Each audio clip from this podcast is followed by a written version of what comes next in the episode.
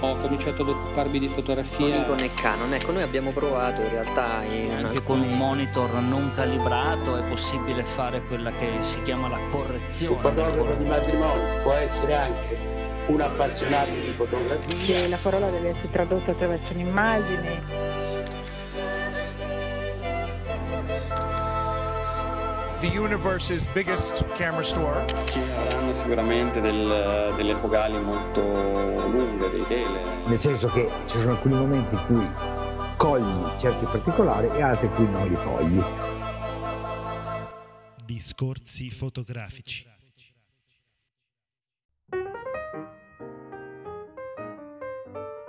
Ciao a tutti, benvenuti alla nuova puntata del podcast di Discorsi Fotografici. Ciao Federico. Ciao Silvio, ciao a tutti.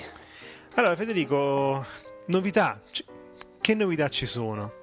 Eh, ce ne sono tantissime. Iniziamo da quella più, se vogliamo, triste, Sì. perché qualche giorno fa Scott Bourne ha annunciato che tra un anno lui smetterà di seguire il suo sito, il podcast e via dicendo, tranne forse qualche comparsata.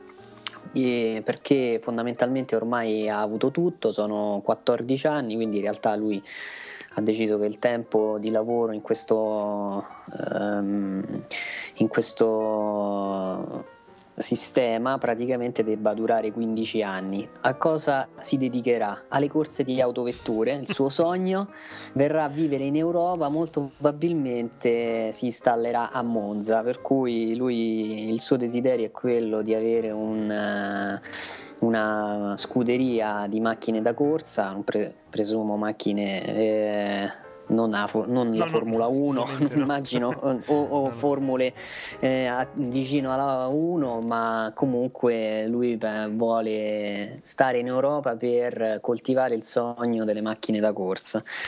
Il Sì. suo sito verrà rilevato da una compagnia non si sa quale, che dovrà portare avanti il lavoro che lui ha costruito in 15 anni.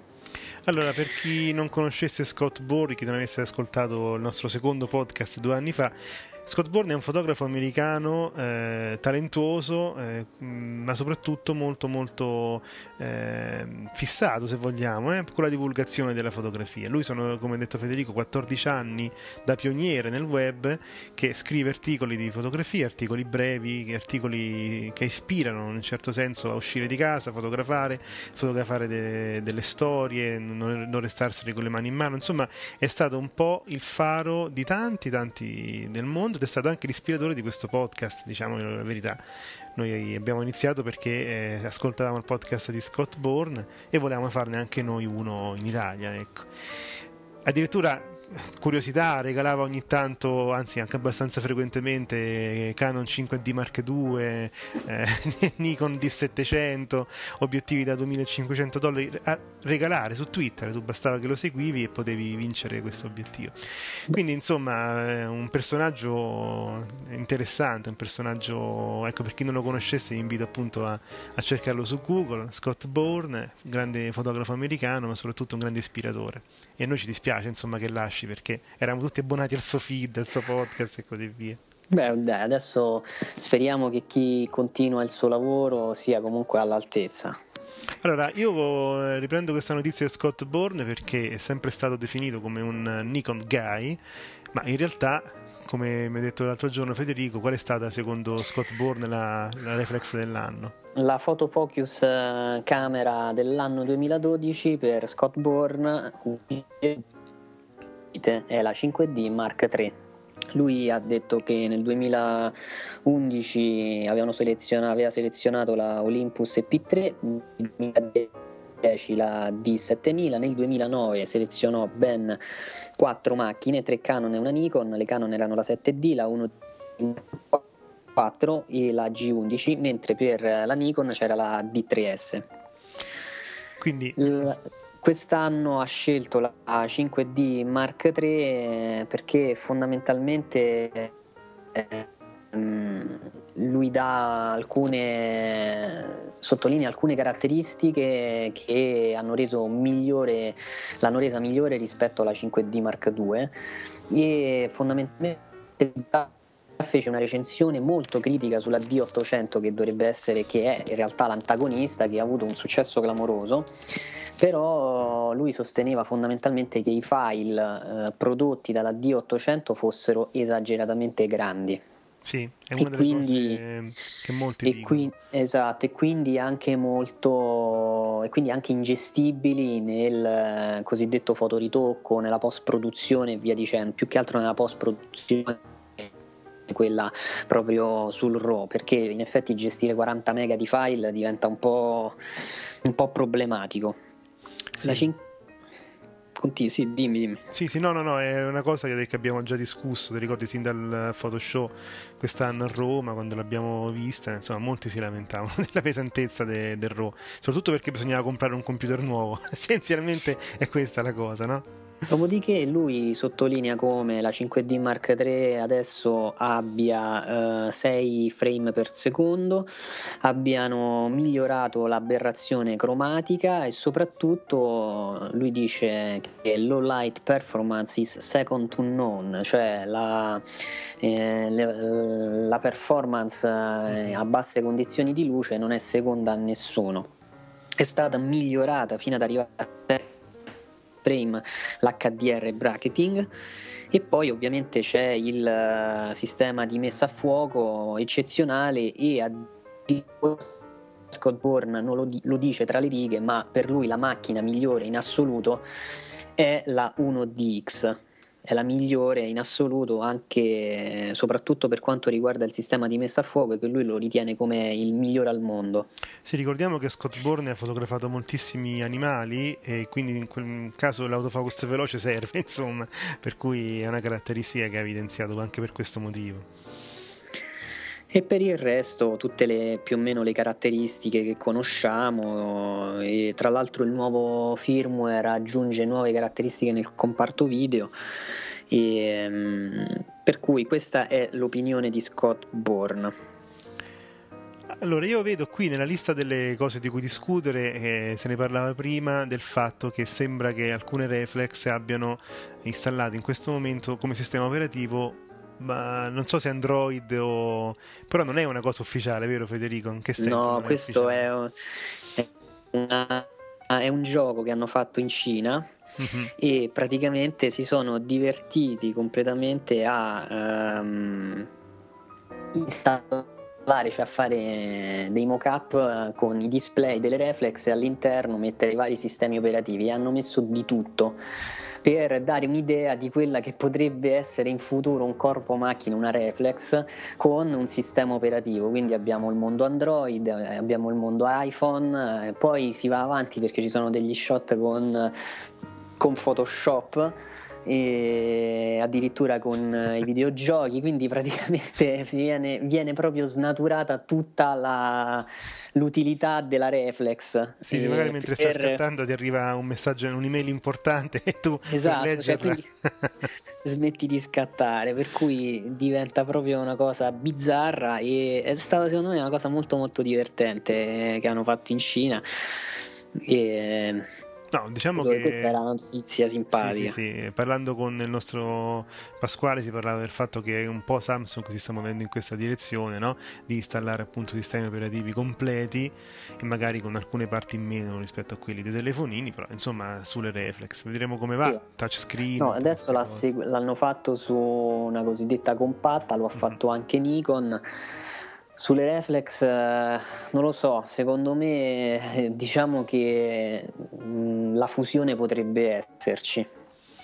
Allora, arriviamo un po' al cuore della puntata di oggi perché mh, c'è una nuova reflex. Guarda un po', ogni volta che facciamo un podcast c'è una nuova reflex. Non, non è un po' troppo secondo te, Federico?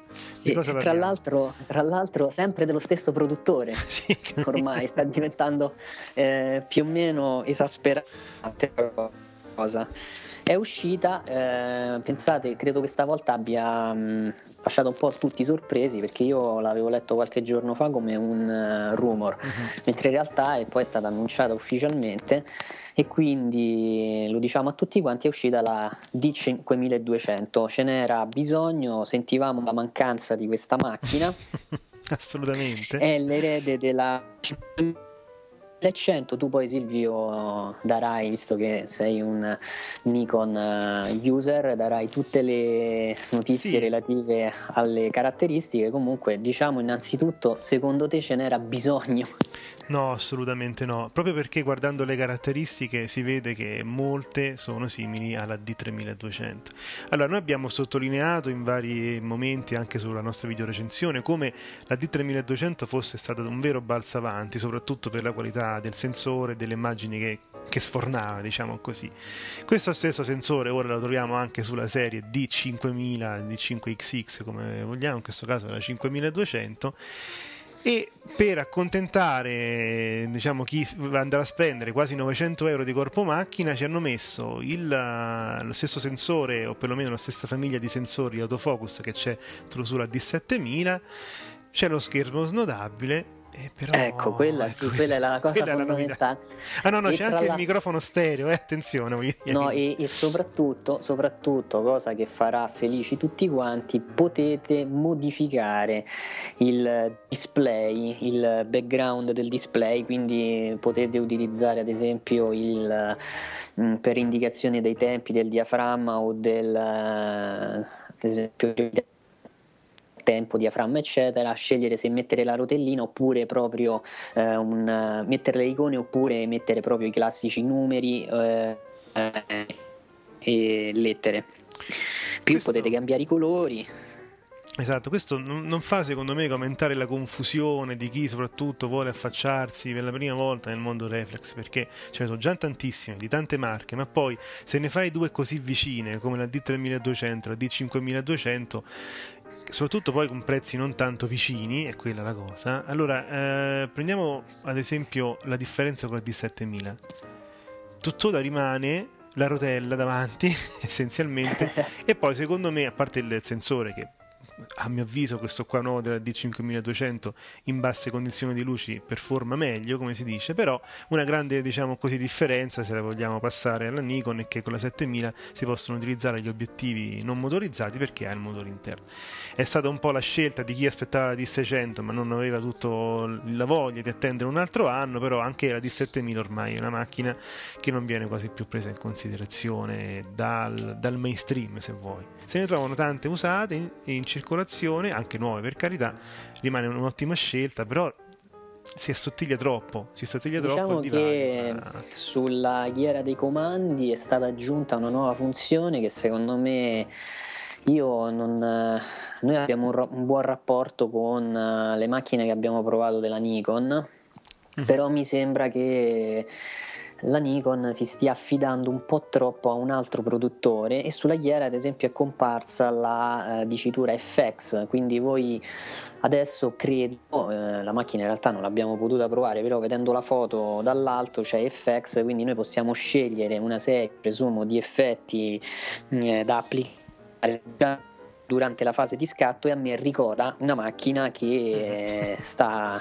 eh, la cui recensione vedremo a breve sul nostro eh, sito che- ed è una mirrorless. E diciamo che caratteristiche di queste mirrorless di questo particolare produttore che voi scoprirete sul nostro sito nei prossimi giorni sembrano essere state ereditate da Nikon. A partire dal sensore quindi abbiamo già detto tante cose. Sì, allora se vogliamo continuare a parlare di sensori, c'era questa novità che ci hai detto oggi del sito iFixit che ha smontato una D600 2000 dollari. L'ha smontata e neanche passato il sensore al microscopio mm, eh, eh, elettronico no? diciamo di quella scansione. E- per farci vedere quanto sono belli i pixel colorati e questo sensore della D600 si conferma essere di nuovo un sensore Sony E io te l'avevo detto e tu mi hai criticato dicendo non è vero, la D600 ha un sensore eh, fatto interamente da Nikon, perché in realtà così dice il sito Nikon. Sì, esatto, pure questa è una cosa insomma un po'... È rimasto a quanto pare solo il segmento di, di 4, di, di 3, insomma di X se vuoi, il cui sensore c'è proprio scritto stampigliato vicino, è stato fatto dalla Nikon. È come se la Nikon... guarda, il, il sensore da 24 megapixel fondamentalmente è quello Sì, infatti. che la, la Nex 7 ed è il sensore che nella classifica di, di Però eh, mi sembra subito dopo il decimo posto. Per essere una mirrorless è un posto, è un, cioè un posto in classifica estremamente elevato. Assolutamente sì.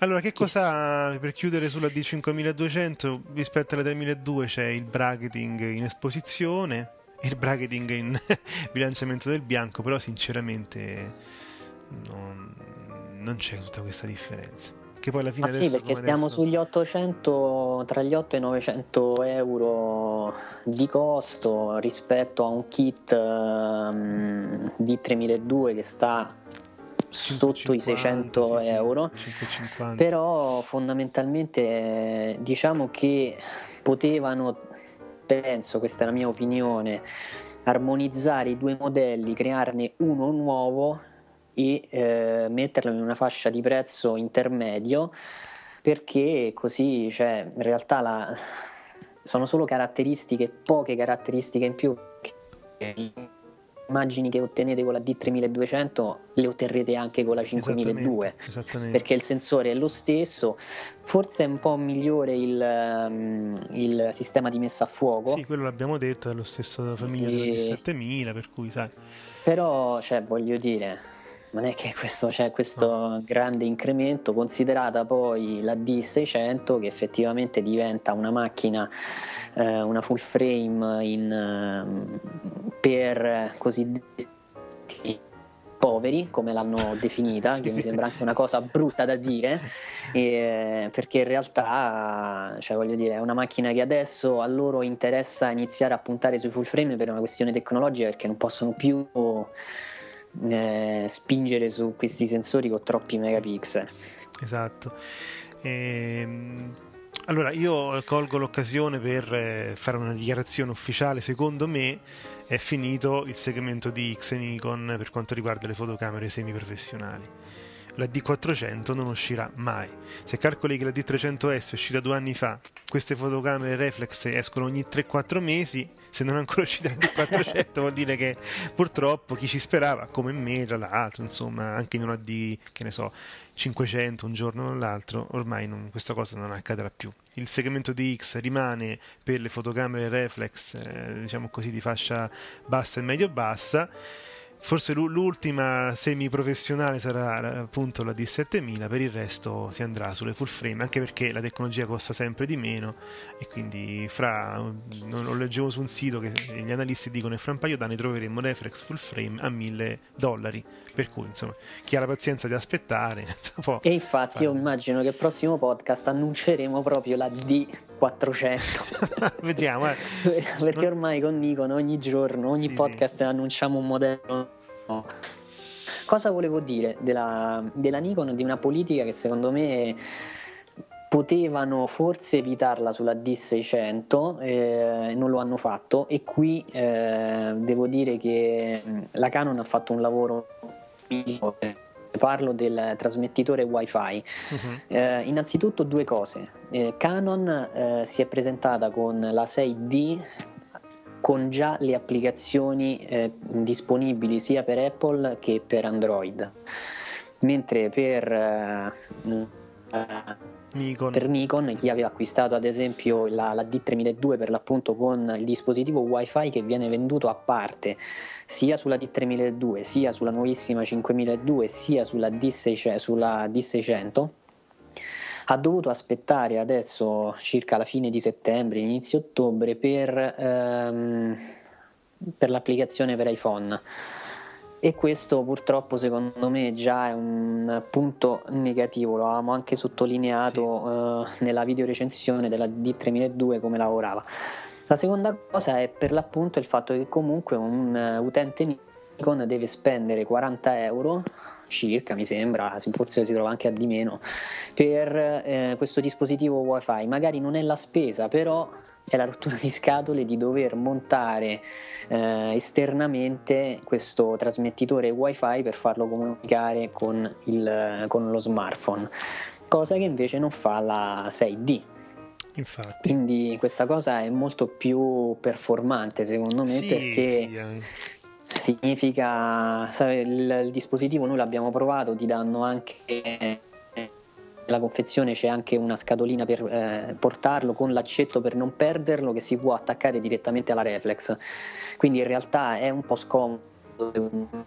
Viste le dimensioni lo potevano inserire tranquillamente all'interno della, della, della reflex del corpo sì. macchina. Ormai le antenne wifi sono piccolissime per cui si possono infilare tranquillamente come Canon ha fatto all'interno di un corpo reflex. Secondo te, siccome queste macchine, queste applicazioni sono estremamente semplici, magari in futuro riusciremo anche a fare il fotoritocco te- prima dello scatto, e, però ehm, quello che ti volevo chiedere è secondo te c'è un vantaggio nel visualizzare un'immagine, ad esempio, su uno schermo retina display rispetto invece al display LCD montato nel corpo macchina? Tu parli di un retina display nel corpo macchina o tramite wifi? No, nel wifi noi abbiamo la possibilità sì, sia di, usare... di scattare l'immagine sì, sì, in remoto, sia di visualizzare il contenuto delle immagini, ma soprattutto possiamo addirittura caricare le immagini sullo smartphone, quindi utilizzare poi lo smartphone come, eh, come storage, sì, sì. ma soprattutto cosa che penso farà felici tutti quanti, eh, potete immediatamente instagrammare le vostre immagini scattate con la reflex, condividerle su tutti i social network che è praticamente diciamo l'aspetto più richiesto, immagino, di chi si compra una reflex. Però secondo te visualizzare un'immagine su un display, ad esempio retina, per guarda, i modelli Apple.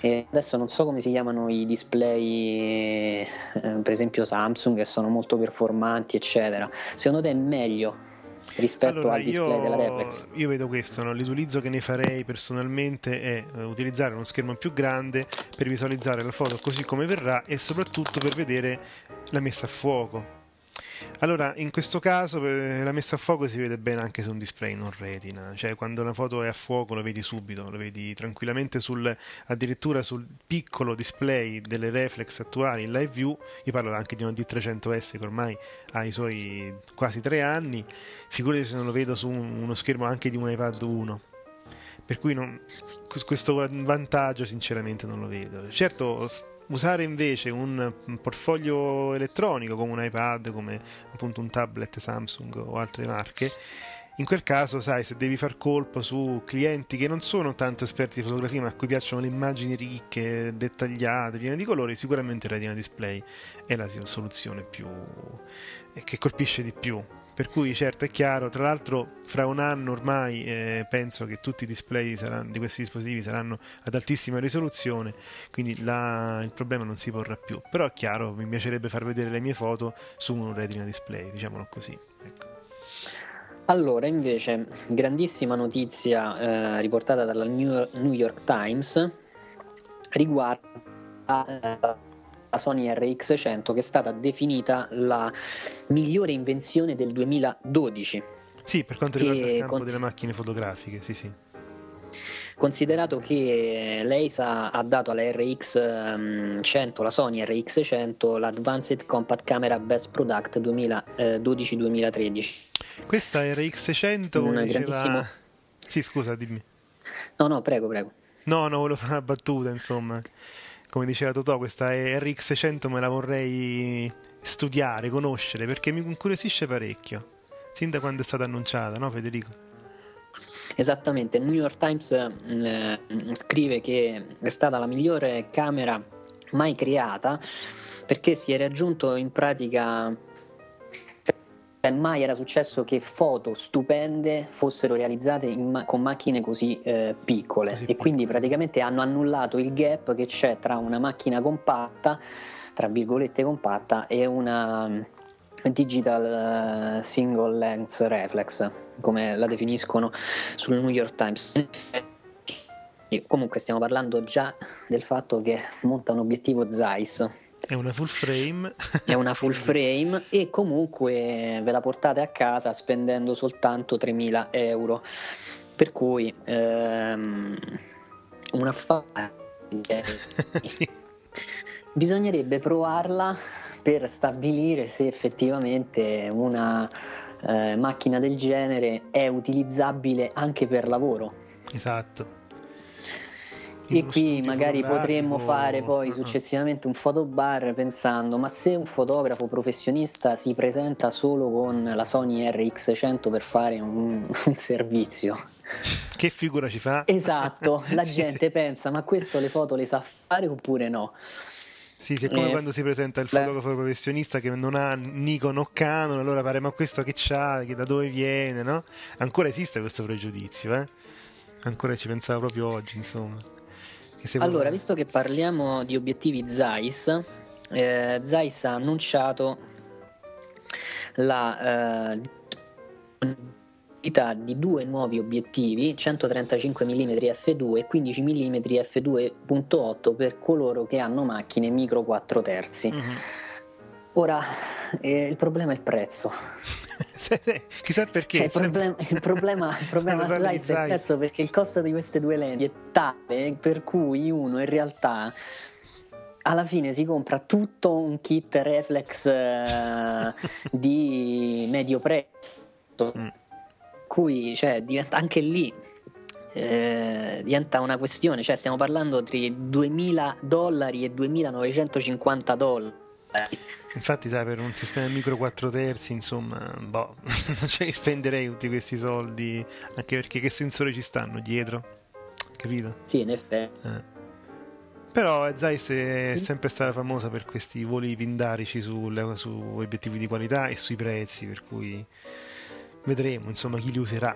La scorsa volta invece abbiamo detto Silvio che Sony eh, che mh, eh, Nikon aveva introdotto un eh, obiettivo nuovo, eh, il 70-200 f4 Sì. su tutta la lunghezza focale per venire incontro alle esigenze di chi si andrà a comprare una D600 eh, quindi non vuole spendere molto per una full frame e contemporaneamente adesso non vorrà spendere tanto per un obiettivo e gli hanno fatto questo obiettivo Canon ha risposto con due nuovi obiettivi uno L e l'altro invece normale il 2470 f4 e il 35 mm f2 Abbiamo aspettato anni e anni per il 2470 f2.8 di seconda generazione, esce, non esce, forse esce, e invece per il 2470 f4 è stato fatto uscire così senza neanche tanti, eh,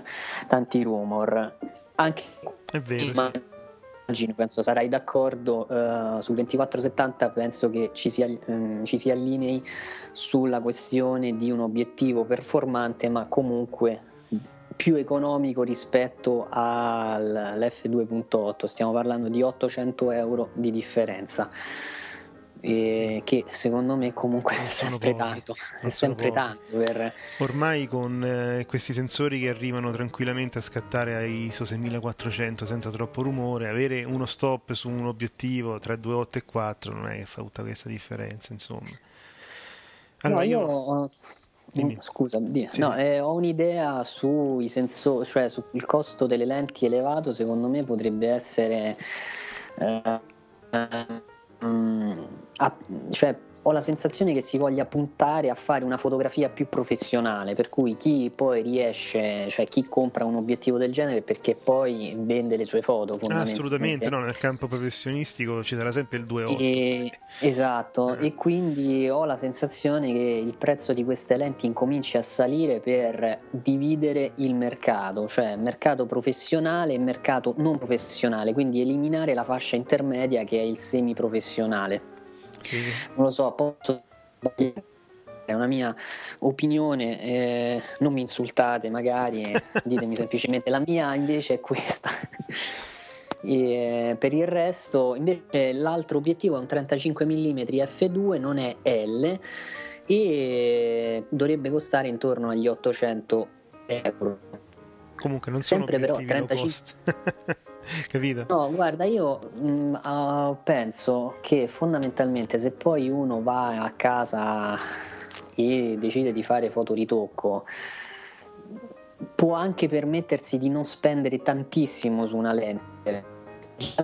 Le lenti comunque di fascia leggermente inferiore, cioè anche se per Canon non è una serie, non è serie L, comunque la resa alla fine non è da buttare. No, no, con chiaro. una serie L magari riesci anche a ottenere una foto perfetta e che non modifichi, ma se ti piace fare intervenire in post produzione, eccetera, magari puoi anche pensare di non acquistare necessariamente una serie L, se poi fai un fotoritocco anche spinto. E Esatto. volevo dire invece nel 35 mm contemporaneamente all'uscita Canon è uscito anche quello Sigma sia per Sony, per Canon, per Nikon e per Pentax, presumo anche per attacco Sigma. Costa come l'F2 Canon, soltanto che è 1.4. Sigma ha sempre questa cosa, diciamo, di avere un prezzo comunque elevato e quindi qualità costruttiva ottima, però ti, ti dà lo stesso prezzo in più, in questo caso due stop se vuoi, no?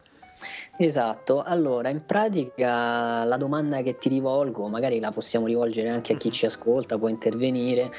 Il design è molto bello. Hanno modificato il design di questa, eh, sembra un po' più professionale rispetto alle ottiche che vedevamo prima Sigma e secondo è migliorato anche il feedback perché molto spesso gli utenti si lamentavano con problemi di back focus o front focus secondo te è stata migliorata questa cosa? Ma il fatto è questo che Sigma ha una grande varietà di obiettivi e serve un mercato molto molto grande, cioè non sembra ma veramente tante persone, soprattutto quelli che iniziano, passano per Sigma, ci sono passato anch'io e solo che adesso vorrei fare i conti anche con i concorrenti e soprattutto, appunto, come dicevi tu, con tutti questi lamentele che ormai tutti troviamo su internet. È molto facile adesso sapere no? i pregi e i difetti di, degli obiettivi e anche delle persone, insomma, che girano su internet andando sui forum. Allora, eh, per quanto poi siano delle fonti, diciamo così, spesso opinabili, in realtà, eh, da quello che dicevamo, Sigma, secondo me, ha preso molto seriamente questa cosa perché deve fare comunque concorrenza.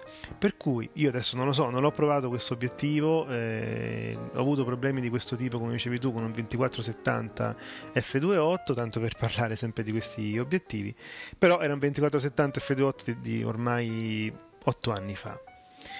Per cui io mi fiderei molto di, soprattutto di un obiettivo fisso, perché è chiaro che la tecnologia utilizzata per obiettivi fissi ormai è una tecnologia antichissima e perfezionata tantissimo. Eh, Sigma che non è diciamo così seconda a nessuno nelle lenti non diciamo così ufficiali no? non, non, della stessa marca del corpo macchina eh, secondo me ci ha, ci ha, tirato fuori un obiettivo molto molto io ho visto delle foto scattate con questo obiettivo che prima che si vedono su internet. Beh oddio. A prima vista erano eccezionali soprattutto è una cosa insomma che non è mai stata eccezionale per la Sigma ma stavolta sì nella resa cromatica su corpo macchina Nikon. Ecco diciamo così insomma si perdeva un po'. Allora, adesso, adesso, ti dico invece come risponde Sigma al problema, uh-huh. all'eventuale problema di back focus o front focus, perché per la prima volta in assoluto è stata creata una dock USB per cui voi potete collegare il, la vostra lente, il 35 mm, al computer. Hmm. Ovviamente il, il Uh, viene venduto separatamente questa dock e una volta che avete collegato la lente al computer utilizzando il Sigma Optimi- Optimization Pro che è un software speciale fatto apposta per uh, questa lente potete aggiornare non so cioè praticamente scaricare il firmware evidentemente c'è un computer all'interno eh, quindi potete scaricare il firmware della lente e modificare voi stessi proprio i parametri eh, della lente interna quindi potete fare eh, delle modifiche sul fuoco per eh, praticamente andare a modificare la lente stessa e questa è una grandissima novità. Assolutamente, cioè è una cosa che mi colpisce tantissimo perché è la prima volta che si sente una cosa del genere. Sì, in pratica loro hanno spostato le reflex professionali permettono di fare gli aggiustamenti sulla lente direttamente sul corpo macchina loro hanno proprio cambiato filosofia non più sul corpo macchina, soprattutto sul corpo macchina di un brand non Sigma, eh, ma farlo direttamente sulla lente. Quindi Infatti. sarebbe molto interessante vedere poi eh, quali sono i risultati prima e dopo, cioè utilizzando o non utilizzando questo software, eh, questa, questa doc, che secondo me comunque è eccezionale. Ah sì sì sì, infatti è... vorrei vederla in azione, insomma, che deve essere interessante. calibrare anche le lenti, insomma, per conto proprio. Certo, questo è chiaro, toglie un po' tutti i dubbi, fuga i dubbi sull'attenzione di Sigma nei confronti del, dei propri clienti, insomma, no? Diciamo, magari anche per colpa di tutte queste lamentele. Però personalmente se dovessi scegliere tra un Canon eh, F2 35 mm e un 1.4 allo stesso prezzo, io personalmente prenderei il Sigma. Rischierei, tra l'altro, di prendere il Sigma, visto dando un po' voce a quelli che sono insoddisfatti di questi vari problemi. Allora, eh, avevamo detto nello scorso podcast che Aperture non era morto, eh, è uscito un altro aggiornamento, un aggiornamento minore, risolve qualche problema di compatibilità, qualcosa soprattutto legato al flusso di, di foto, streaming di foto in Aperture, la compatibilità con altre librerie da iPhoto e miglioramenti minori. Comunque l'Apple continua, anche di XO eh, è stato aggiornato per supportare appunto le nuove macchine che sono uscite. Soprattutto la nuova Nikon eh, V1.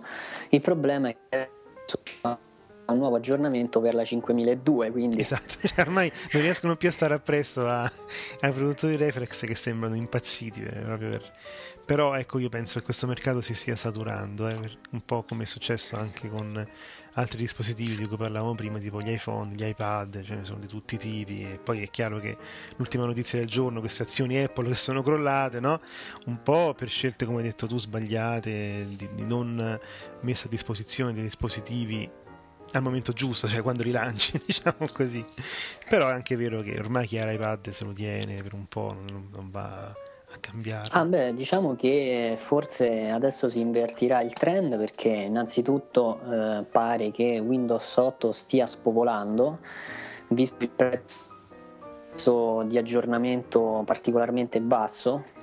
E, uh, nel, nella prima settimana mi pare ha avuto uh, oltre 4 milioni di acquisti mm-hmm. 30 Personalme- euro, personalmente cioè, non, non, ricordo a memoria 4 milioni di acquisti in una settimana di un prodotto Microsoft. Mm-hmm.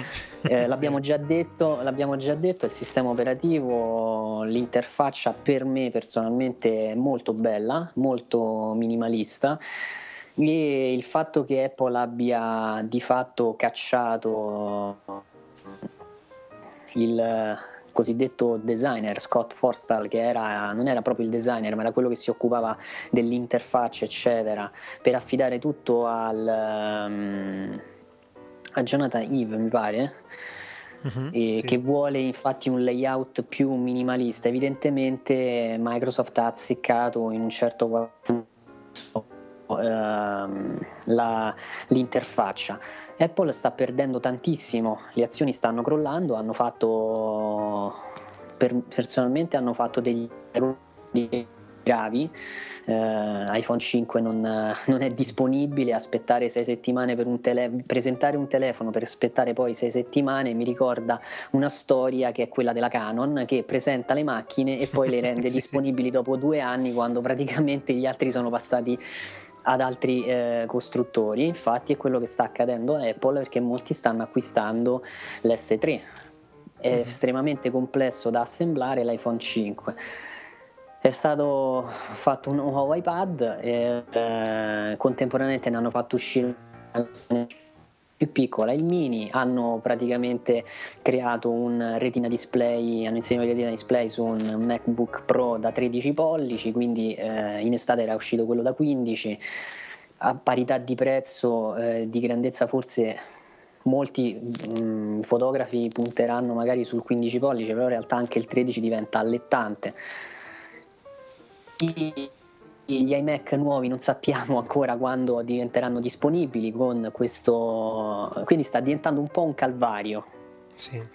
e magari in futuro eh, rinizieranno a lavorare eh, su software come per l'appunto Aperture e a dedicarsi a quello che era stato il successo iniziale di Apple che non era legato a, agli iOS device. Esatto ma alla qualità dei prodotti diciamo così. Allora noi esatto, prima di passare sì dimmi No, tra l'altro dovranno pagare circa tre, oltre 300 e passa milioni sì. di dollari per aver eh, utilizzato un brevetto non loro, eh, incluso in FaceTime, per cui proprio, sì, vedremo, eh, proprio in, un mese, in un mese e mezzo eh, le azioni sono passate da 700 a 540 eh, dollari, che è tanto. Mm, tanto sì. Io senti Silvio, volevo finire invece Sì. con una cosa tutta italiana. Italiana, E sì. ho, trovato, esatto, ho trovato in libreria un bellissimo libro, è uscito a settembre, io l'ho trovato adesso. ehm, è una monografia Bruno Mondadori. Sono quei libricini, esistono diversi fotogra- fotografi. ehm, Bruno Mondadori ha dedicato eh, a una linea dedicata proprio a questi fotografi italiani. Abbiamo Ferdinando Scianna, eh, Gabriele Basilico. eh, e adesso um, questo i due che mi ricordo, però sono molti di più.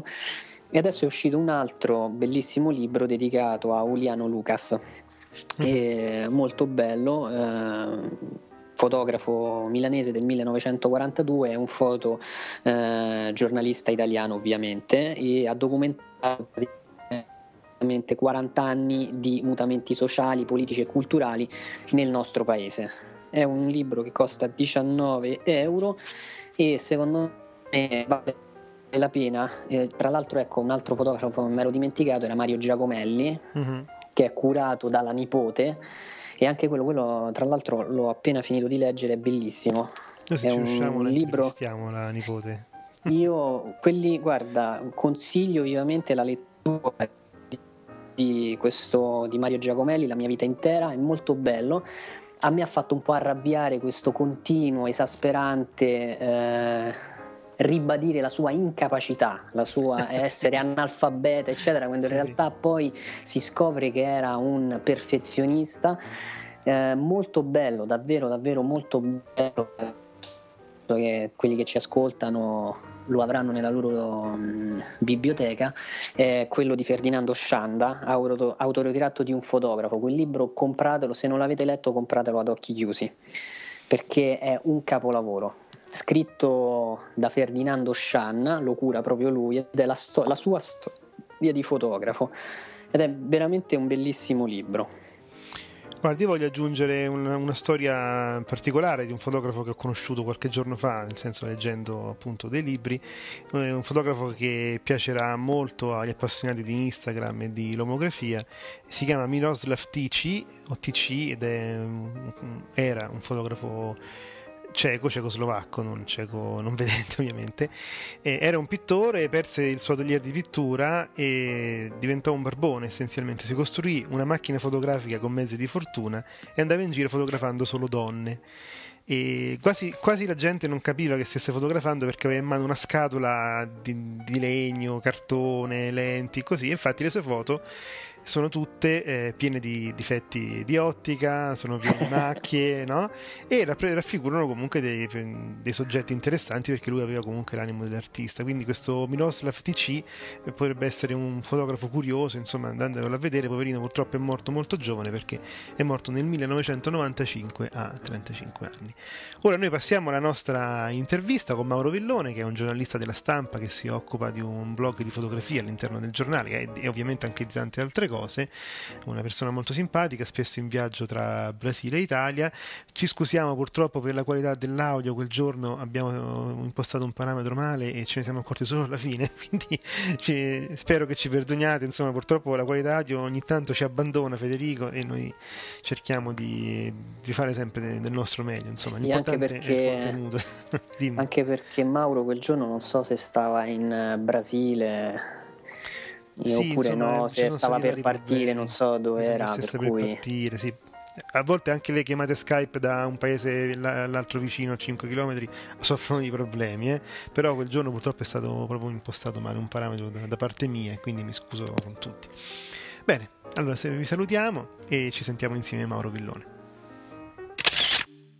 Allora, l'intervista di oggi è un'intervista che eh, ha come protagonista una persona che ha già collaborato e arricchito il nostro sito in passato e lo farà anche in futuro. Abbiamo con noi il giornalista Mauro Villoni che, Villone che ehm, ha anche una bellissima rubrica sul sito La Stampa. Ciao Mauro. Ciao, ciao. Ciao Mauro, tutto bene stasera? Tutto bene, tutto bene, grazie. Voi?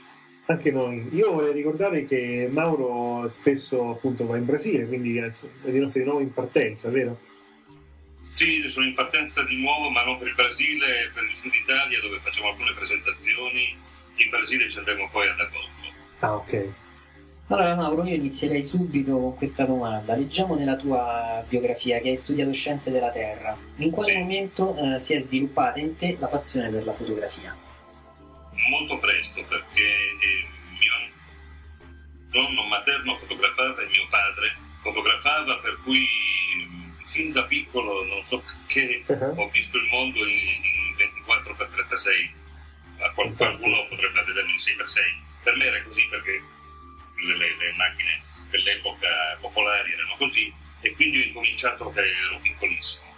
Però poi la- il desiderio di... cioè non il desiderio, diciamo meglio, il- in pratica l- la- l'avvicinamento al mondo della fotografia professionalmente è venuto invece molto tardi perché pensavo giustamente che la fotografia non potesse dare da mangiare.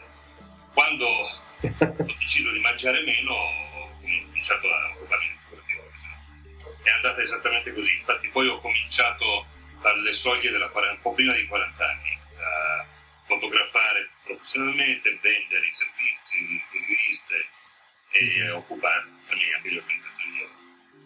Allora, io vedo che eh, appunto tu viaggi molto Sì. e con i tuoi scatti ti rendi testimone di realtà molto differenti da quella europea. Quando fotografi scegli istintivamente i soggetti o hai già in mente quale emozione o situazione vuoi comunicare? Tutte e due. Io ho cominciato subito, quando avevo appunto 36-37 anni, ho, cominci- ho cominciato subito a, fotogra- a fare fotografia sociale. Mhm. Io sono a Torino, per cui ho deciso invece di fare un viaggio, di fotografare, di fare un viaggio nella mia città, che a, a quel tempo, penso ancora adesso, ma sicuramente a quel tempo, eh, 15 anni fa era così, eh, era la più grossa comunità, c'era la più grossa comunità lì, al di fuori della Nigeria, in Torino, e ho cominciato a vivere con il ho, ho abbandonato il lavoro che, che facevo pubblicitario ho cominciato letteralmente a vivere con i nigeriani. E poi qui eh, sono stato con alcuni di loro invece proprio in Nigeria e ho cominciato subito quindi con la fotografia sociale eh, e mi è sempre interessato documentare la vita delle persone. Allora, ehm, negli anni 90 hai fondato l'associazione Gente della Città Nuova. Ritieni che la conoscenza di altre culture, passando attraverso le immagini, possa aiutare in maniera concreta il dialogo tra realtà eh, molto differenti? Secondo me è fondamentale eh, conoscere culture differenti e la fotografia come il video e altre forme d'arte sono fondamentali. Però eh, nel corso degli anni mi sono reso conto che uno dei problemi più importanti da risolvere è quello della coscienza. Ah, Eh, Cioè, il- puoi usare la fotografia, la letteratura, puoi usare quello che vuoi se non facciamo un salto quantico di coscienza. Tutti quanti, di eh, culture o non culture, penso che le cose non cambieranno mai. Cioè, se, se ci deve essere un- un'utilità nel fare qualcosa, quindi evolversi e poi alla fine dei conti vivere in un mondo più pacifico, il- si deve passare da una, da una maggiore coscienza di se stessi. La fotografia sicuramente può aiutare l'arte, è forse fondamentale, però prima bisogna rendersi conto di questo. Infatti, ecco, vedendo le foto che hai fatto ai bambini delle favelas, si sente molto la loro vitalità, è proprio una cosa che Sì. esce fuori, ecco. Però che cos'è che ti ha impedito di mostrarne il volto di questi bambini? Ma eh, in realtà eh, se vai a vedere le, ultime foto le- le- lo mostriamo il volto. Perché poi oltretutto, eh, siccome proprio lavoriamo con videofotografia di, di certe famiglie, abbiamo proprio le liberatorie, però in generale preferiamo non esagerare perché eh, c'è molta gente che insomma, non- invece anziché recepire il messaggio pensa, pensa che eh, te- temiamo che eh, mettere troppo in, in, uh-huh. in conto dei bambini, tra l'altro sono bambini bellissimi, possa, possa magari stimolare le persone sbagliate. Capito. In linea di massima però ultimamente lo facciamo, implichiamo anche perché insomma, non vedo per cosa si fa nascondere. Mhm. Oltretutto dal, dal punto di vista ah, giuridico legale quando dobbiamo fare, facciamo le cose che vanno fatte a riguardo e quindi ultimamente lo facciamo di più. Certo, certo non è una cosa così facile, solo, solo per Ho capito. Allora, io invece ti faccio una domanda ehm, che riguardo ehm, un aspetto che abbiamo incontrato anche in altri fotografi che abbiamo intervistato, stranieri soprattutto, moltitudine, dalla moltitudine di persone incontrate in occasione dell'incontro religioso in India, ai carnevali brasiliani e alla miriade di lanterne rosse appese nel quartiere dei ristoranti a Pechino. Questo lascia capire la tua affinità con i luoghi fortemente antropizzati. Eh, senti ogni tanto però il bisogno di isolarti dalla presenza umana e contemplare spazi isolati o vuoti?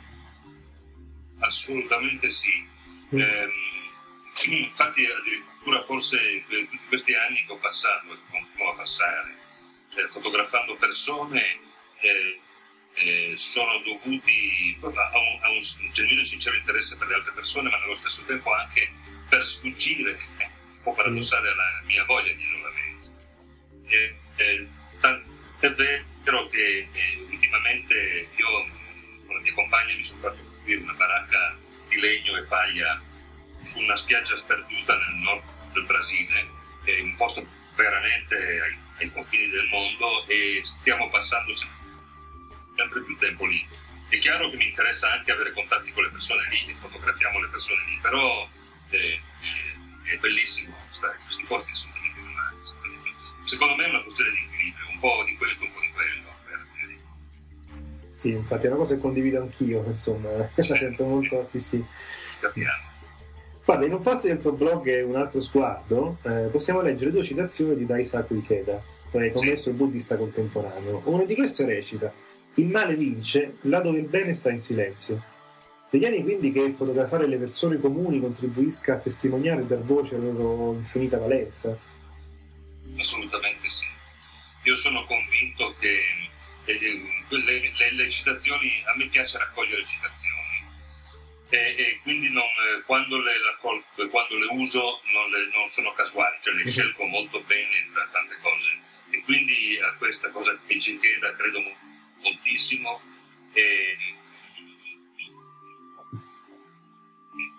e, e sono sempre un altro personale, legato, cioè non è dentro il giornale della stampa web. Uh-huh. un mio blog personale, un altro sguardo WordPress. E lì mi lascio andare ancora di più, sebbene la, la stampa ha moltissima libertà, però lì scrivo cose che sono ancora più profonde, personali. E, e quindi ritengo, eh, quindi nell'ultimo, nell'ultimo, penultimo articolo che ho scritto parlo molto chiaramente di quello che penso, e cioè che secondo me le persone comuni devono proprio alzare la testa non, eh, non, non, è possibile andare avanti in questo modo. Il, credo addirittura che sia talmente vera questa frase di Cheda che il, il, il, male vince dove il bene sta in silenzio. Secondo me, io sono un idealista, un sognatore, credo che di bene ce ne siamo solo che chi fa il bene o chi vive tranquillamente si fa gli affari suoi e lascia, e lascia sì, sì, tantissimo sì. spazio a, a, quattro disgraziati eh, dittatori, comunque persone interessate al potere e via dicendo, che poi tranquillamente si muovono, si muovono invadendo anche il territorio. Penso che purtroppo non sia più possibile farlo, cioè il bene deve diventare stare in silenzio. E la fotografia è un mezzo sicuramente importantissimo. Sì, noi siamo d'accordo, infatti allora invitiamo i nostri ascoltatori a dare una letta a un altro sguardo, il blog di Mauro Villone, oltre che su articoli sulla stampa, insomma, che sono anche professionali e io li ho trovati pure simpatici, insomma, scritti con uno stile fresco. Io... Sì, dimmi, dimmi, Mauro, scusa. Ma no, dicevo, eh, si divertono i miei articoli. sì. Allora, senti Mauro, io eh, adesso diminuisco un po' eh, il tono della conversazione facendoti una eh, domanda molto più semplice, ehm, tecnica questi, eh, per fare questi reportage etnoantropologici, quale tipo di ottica, di attrezzature hai utilizzato o utilizzi più frequentemente? Dunque, il passato quando non c'era, mm, la, la, quando non c'era il digitale usavo naturalmente delle, delle eh, 24-36 del 35 mm, io eh, pre- prediligo, prediligo la Nikon, ma non, insomma, quello, quello è relativo. Certo, sì, sì. Io sono convinto di quello che dice Cartier-Bresson, che la- una, buona, una foto deriva dall'allineare il cuore con gli occhi e con i soggetti che si fotografano. In generale comunque piccolo formato, eh, e- però ultimamente eh, la situazione è cambiata perché il digitale è molto più agevole, specialmente per fare questo tipo di fotografia e ultimamente sti- sto usando, stiamo usando, io e i miei compagni lavoriamo insieme, e proprio perché è molto meno invasiva proprio delle piccole compatte, tipo il Canon G10 o macchine di questo tipo.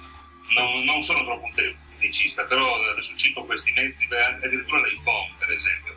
Ho fatto un articolo ultimamente proprio sulla stampa dove parlavo di un fotografo ungherese di guerra che ha fatto un servizio di nove mesi in Afghanistan con l'iPhone.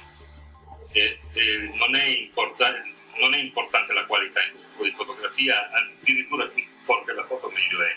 Addirittura Maurizio Galimberti, il grande fotografo che in realtà hanno fatto uno scorcio a noi a Torino, ci ha detto che le fotografie migliori contengono degli errori, così come i tanti persiani, infatti. Per cui quando se la fotografia non richiede una pulizia, un iperrealismo o qualcosa di questo genere, meglio, meglio utilizzare mezzi, io prediligo mezzi poco invasivi, possono addirittura essere nascosti nel mano. Sì, guarda, mi fai pensare a, a tu hai citato Cartier-Bresson, siamo stati alla mostra a Roma e effettivamente molte delle sue foto più belle sono mosse o un po' sì. smocate, no? Però accidenti sono bellissime. Proprio perché per questo tipo di fotografia hai ragione, insomma, non serve essere tecnicamente molto eh, precisi, molto a fondo con, con l'attrezzatura, eccetera. Insomma, sì, abbiamo ragione, insomma.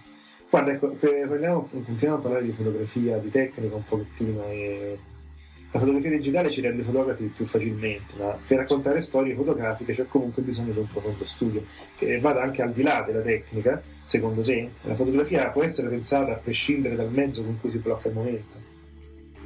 Eh, credo di, cioè, io non ho dubbi su questo. Ci sono molti artisti che non sono fotografi e utilizzano la fotografia eh, utilizzano la fotografia benissimo, non, non partono come fotografi, non so, fare altre citazioni così per divertirci, Man Ray era un, era un artista, era un Sì. architetto e, e usava la fotografia in modo grandioso. Eh, non so, Gabriele Basilico è uno studioso di architettura, cioè è un, un grande fotografo, ha una grande tecnica fotografica, un architetto. Io credo che mh, sì, la fotografia digitale è poi nata una polemica anche molto forte tra l'altro, sul fatto che adesso tutti sono fotografi. Del resto è un po' la tendenza, adesso per esempio tutti diventano sciamani, suonano il tamburo per due giorni. È vero? Cioè, è un po' così, però, però nello stesso tempo io credo che più che altro bisogna avere delle cose da dire, poi usare la fotografia, qualsiasi argomento. Se hai delle cose da dire e una formazione interiore può essere anche una per strada. Eh, hai- puoi utilizzare diversi mezzi. Diversamente la fotografia dig- digitale fa fotografare tutti, noi abbiamo fatto fotografie fatte dai bambini, ma, ma, mh, comunque tu devi avere una preparazione di al- magari di altro tipo. Detto. I bambini, per esempio, hanno una preparazione che deriva dalla purezza del mondo. Sì. E da questo deriva tra l'altro tutto il mio prendere un altro. Dal, libro, dal primo libro che abbiamo fatto con i bambini. Allora, Mauro, ehm, da giornalista, tu giornalista ovviamente, ehm, cosa ne pensi del fatto che sempre più spesso i quotidiani tendono a chiedere contributi fotografici ai lettori? La ritieni una cosa positiva oppure un decadimento della professione del reporter? L'anno scorso la, la SEAT eh, ha utilizzato per il, un progetto per il 150 dell'Unità d'Italia fotografi amatoriali per le copertine delle guide. E da qui è nata una grossa polemica perché hanno tolto del lavoro i professionisti, è venuto fuori un lavoro, se vogliamo, discutibile perché non, eh, è, vero, cioè, è, è divertente come, come idea, come progetto, come esperimento, Sì, però sì. è anche vero che i fotografi adulti amatoriali non hanno la spontaneità dei bambini, eh, cercano di fare i grandi fotografi magari con risultati discutibili. Eh, io credo che permettere di fotografare a tutti sia una cosa giusta e buona, poi è, è chiaro che una, una fotografia professionale è, un'altra cosa, cioè è sempre il solito discorso, se qualcuno ha qualcosa da dire lo sa dire è un conto, se se usa la macchina fotografica fa bene, magari gli serve con scopi autoterapeutici. Quindi finisce lì. Mhm. Sì, infatti, guardi, io mh, continuerei con la nostra piccola intervista eh, parlando un po' del percorso che si deve fare sul sito della stampa per arrivare al tuo intervento, al tuo mini blog, diciamo, sul, sul sito del giornale. Uno passa prima per cultura e poi va in fotografia. Questo è il percorso dove c'è la sezione de- dedicata sul sito della stampa. Secondo te, in realtà eh, Sì, allora, le cose stanno un po' diversamente, nel senso che io eh, scrivo di fotografia perché ne sono molto appassionato e adesso vi dirò come è nata questa cosa, Uh-huh. però eh, diciamo che la fotografia ho anche il mio blog e scrivo anche su altre riviste perché la fotografia da sola mi sta un po' stretta. In realtà eh, il progetto del- della fotografia sulla stampa è totalmente mio, nel senso che io eh, ovviamente non sarei stato in grado di farlo da solo, infatti a suo tempo io avevo coinvolto la stampa nel mio Touring Photo Festival, il festival che facciamo prima. Avendo coinvolto la stampa avevamo fatto un concorso e ho presentai la stampa a chi ci curava allora il sito che è eh, photographers.it, nessuno conosce Sì, sì. Ecco, eh, il Angelo Cucchetto, che è il di questo sito, con il quale io avrei voluto fare questo progetto insieme, Mhm. ha, preso una- ha sfruttato questo contatto che io gli diedi sulla stampa per farsi il suo contratto con la stampa e andare avanti. Ehm, diciamo, scavalcandomi totalmente, io a quel punto lì chiesi, eh, presi atto di questa situazione, mi piacque molto, comunque eh, chiesi alla stampa di avere il mio spazio e in fondo fu una fortuna perché tutto sommato il mio blog si distingue un po' dal resto perché una voce veramente personale che, che ha totalmente gestito. Quindi sì, tu ci hai spiegato un po' come è nato questa- questo spazio dedicato alla fotografia e non ti chiediamo sempre in questa domanda, no? È una domanda ecco un po', eh, può sembrare una domanda semplice, però cioè, per quale motivo è difficile parlare di fotografia come cultura, mentre è più semplice trovarla, no? In esempi di, di gossip, insomma come eh, reportage spicciano, diciamo, di quello che succede in, mondi che hanno poco a che vedere con la cultura. Ma perché la fotografia è, è- è onnipresente, ormai è parte della nostra vita, esattamente come il pranzo e la cena. Ehm, in Italia eh, ci, sono tanti problemi di in ambito culturale, eh, cioè la cultura in generale è misconosciuta. Eh, in generale, tutti gli aspetti, dalla musica alla letteratura, eh, purtroppo non è un, un paese che ha fatto sempre moltissima cultura, però da un punto di vista istituzionale eh, è, è anche popolare, poco preparato a salvaguardarla. Per cui cosa succede? Che ehm, tantissime cose come la fotografia sono importanti, però eh, questo non viene, in qualche modo non viene riconosciuto. Infatti ci sono grandi fotografi in Italia che però non... eh, sì, o, o diventano grandissimi, quindi diventano personaggi mondani, oppure fanno fatica addirittura a sopravvivere. E- È, un po' un- sì, è più un problema italiano che altro. In realtà poi alla fine dei conti di fotografia se ne parla, tant'è vero che nascono iniziative come la vostra, come il sito della stampa, come c'è su Repubblica. Insomma, in realtà di fotografia tutto sommato se ne parla. Credo che stia cambiando.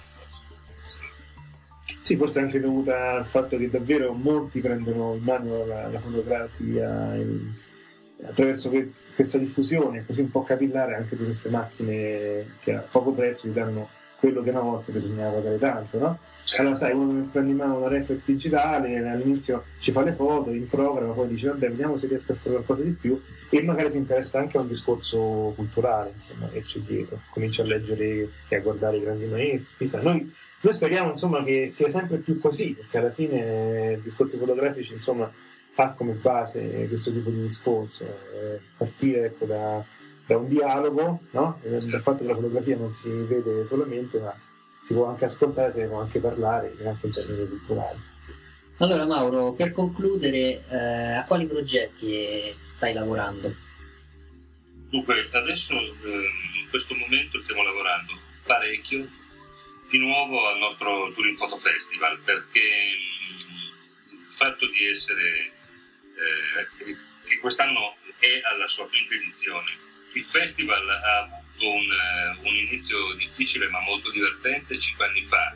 Ha avuto due edizioni piuttosto grosse, piuttosto che hanno avuto un'ottima risonanza in termini di media di, di attenzione da parte del pubblico appassionato dei fotografi.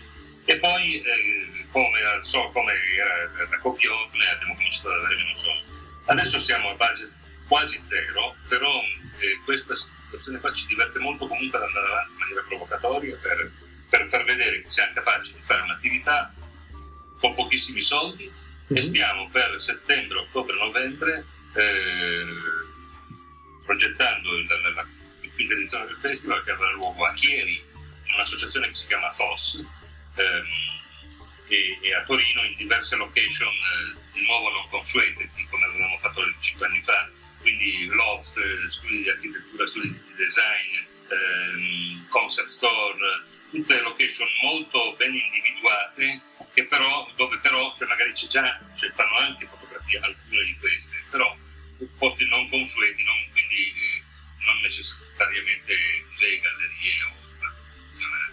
Questa cosa sta creando un grossissimo fermento che sta coinvolgendo di nuovo i fotografi brasiliani, mm. eh, molti amici di Milano, fotografi di Torino. Quindi stiamo lavorando a questo, però nello stesso tempo siamo sempre moltissimo impegnati in Brasile, dove eh, diciamo che anche, oltre ad essere nostra, il nostro impegno sociale, è anche un impegno sul piano turistico e a questi viaggi di carattere responsabile e consapevole affideremo anche di voi.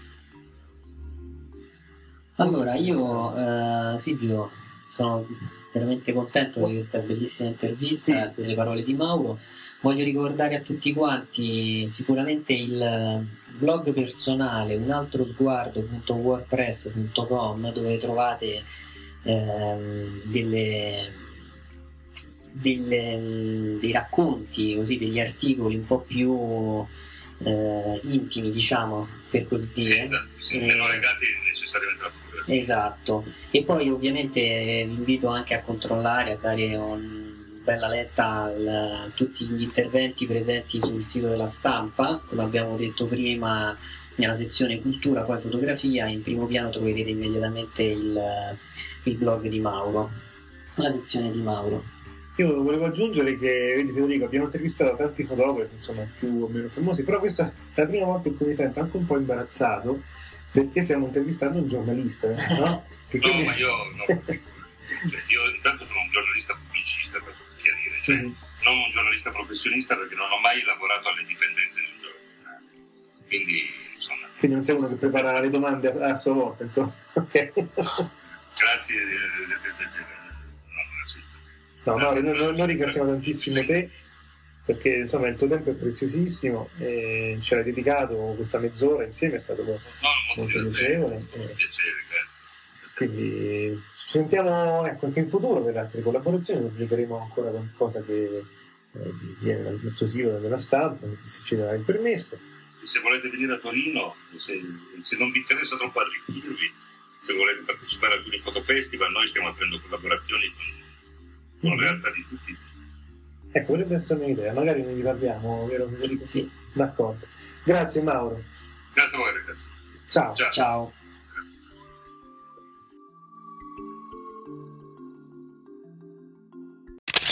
Siamo arrivati alla fine, Silvio. Sì, Federico, è stato un podcast pieno di novità, pieno di chiacchiere fotografiche, anche con una bella intervista a Mauro Villone. Quindi noi adesso che non ci rimane come al solito che ricordarvi che Discorsi Fotografici è un progetto collettivo, ci sono varie persone che collaborano, ma ci sono anche tante collaborazioni occasionali vostre essenzialmente, di tutti voi che ci ascoltate. Mandateci, continuateci, continuate a mandarci eh, i vostri reportage di viaggio, continuate a mandare le storie dietro uno scatto, le vostre proposte anche per una rubrica innovativa, perché no, ne abbiamo valutate ed aperte alcune anche su vostro suggerimento. Fatelo all'indirizzo di mail info discorsifotografici.it o sulla nostra pagina Facebook vi proponete, insomma, no Federico? Sì. Ormai hai detto tutto. Ormai hai detto tutto e quindi non mi rimane altro che eh, dire esatto. Esatto, perfetto, grazie. No, scherzo, continuate soprattutto stanno arrivando dei riportaggi molto belli. L'ultimo, le Maldive subacqueo, è eccezionale. Non avevamo mai avuto un eh, reportage subacqueo. Ecco, la fotografia subacquea, per esempio, ci manca. Esatto. Intervistare un professionista proprio del, del genere. E come ho detto, se avete, come hai detto te, se avete fatto delle. avete partecipato anche a dei, delle uscite eh, con le vostre scuole di fotografia, perché mi è capitato facendo una passeggiata qui a Roma di incrociarne quattro in un giorno solo. Quindi evidentemente le scuole funzionano molto bene, sono contento di questa cosa perché gli appassionati evidentemente ci sono. Quindi normalmente le scuole fanno fare un piccolo lavoro, eccetera. Se avete desiderio di pubblicarlo, eh, noi siamo felici di farlo vedere a tutti quanti, esatto. Se volete partecipare al podcast eh, proponendo qualcosa, fatecelo sapere. Noi per adesso vi salutiamo, diamo appuntamento alla prossima puntata che non sarà eh, molto in là, insomma a breve uscirà un altro, un altro podcast, quindi Federico a questo punto salutiamo. Eh? Ok. Sì, sì. Ciao a Ciao tutti. A tutti. Ho cominciato ad occuparmi di fotografia. Nikon e Canon, ecco noi abbiamo provato in realtà in Anche con un monitor non calibrato è possibile fare quella che si chiama la correzione. Un fotografo di matrimonio può essere anche un appassionato di fotografia. La parola deve essere tradotta attraverso un'immagine.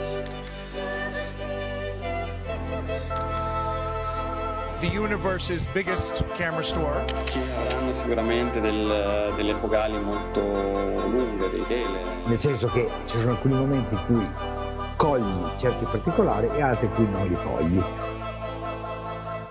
Discorsi fotografici.